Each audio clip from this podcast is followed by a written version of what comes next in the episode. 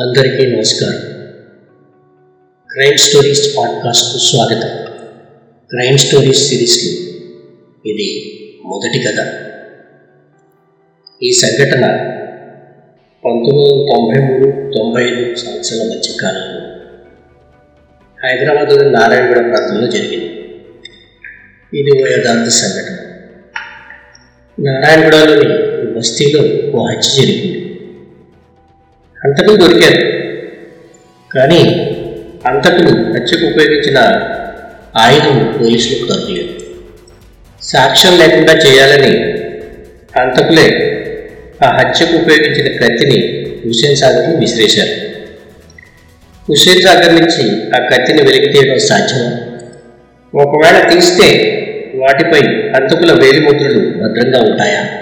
అయితే ఆ కత్తిని హుస్సేన్ సాగర్ నుంచి వెలికి తీయకుండానే ఇన్స్పెక్టర్ ఆ కేసును చాకచక్యంగా ఛేదించాడు. హంతకులకు జైలు శిక్ష పడేలా చేశాడు. అదెలా? ఆసక్తిగా ఉందా? అయితే వినండి. అతడు నారాయణగూడలో ఒక చిన్న షాప్ నడుపుకున్నాడు అతని షాపు సమీపంలో ఉండే బస్తీలో ఓ నలుగురు యువకులు తమ విలాసాల కోసం ఒకరోజు రాత్రి అతన్ని కత్తితో పొడి చంపేశారు. అతని దగ్గర ఉన్న కొద్దిపాటి నగదు నగలు తీసుకుని ఉడాయించారు.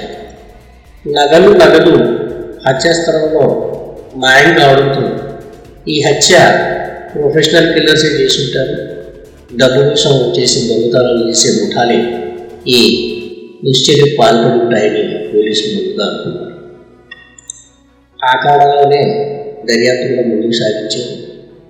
పాత నేరస్తుల జాబితాను జల్లెడ పెట్టారు. చాలా కాలం గడిచిపోయింది. ఓ మూడు నాలుగు నెలల తర్వాత ఓ ఇన్ఫార్మర్ ఈ కేసు దర్యాప్తు చేస్తున్న ఇన్స్పెక్టర్ సుభాష్కు ఓ ఒప్పందించారు. ఇన్ఫార్మర్ ఇచ్చిన సమాచారం ఆధారంగా ఇన్స్పెక్టర్ సుహాస్ వలపల్లి ఆ నలుగురు యువకులను అదుపులో తీసుకున్నాడు.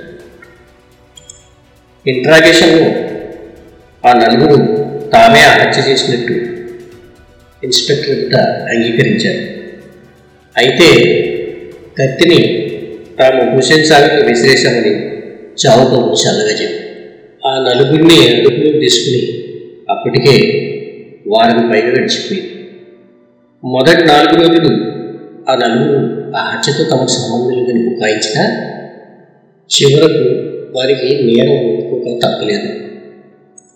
ఎప్పుడైతే ఆ ఇన్స్పెక్టర్ ఆ నలుగురిని అదుపులో తీసుకున్నాడో ఆ మరుక్షణం నుంచే స్థానికంగా ఉన్న ఓ మాజీ ఎమ్మెల్యే ఇన్స్పెక్టర్పై వారిని రిలీజ్ చేసేందుకు ఒత్తిడి తీసుకురాసాగాడు. ఆ రాజకీయ నాయకుడి ఒత్తిడికి లొంగి ఆ నలుగురిని విడుదల చేసేయాలి లేదా హడావిడిగా రిమాండ్ రిపోర్ట్ తయారు చేసి ఆ నలుగురిని కోర్టులో ప్రవేశపెట్టాలి. ఏం చేయాలి?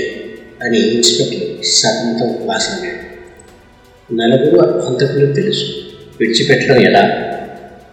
హత్యకు వాడిన ఆయుధం లేకపోతే ఆ నలుగురు తొందరగా బెయిల్పై బయటపడే అవకాశం ఏం చేయాలి? రాజకీయ నాయకుడి ఒత్తిడికి ఉండాలా అయితే ఈ విషయాన్ని పై అధికారులు చెప్పిన పెద్ద ప్రయోజనం ఉండకపోవచ్చు.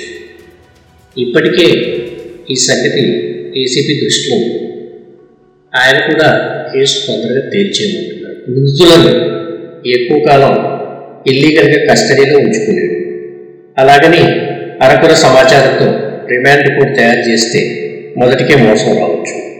ఇవన్నీ ఒక ఎత్తు అయితే ముందుగా ఆ రాజకీయ నాయకుడి ఒత్తిడికి అడ్డుకట్టు వేయాలి. అప్పుడు మిగతావన్నీ కాసేపు తీరిగ్గా చేసుకోవచ్చు. మరి ఆ ఇన్స్పెక్టర్ ఏం చేశాడు? వచ్చే వారం కల్లా మీ షాజహాన్ సర్కార్ సైనింగ్ ఆఫ్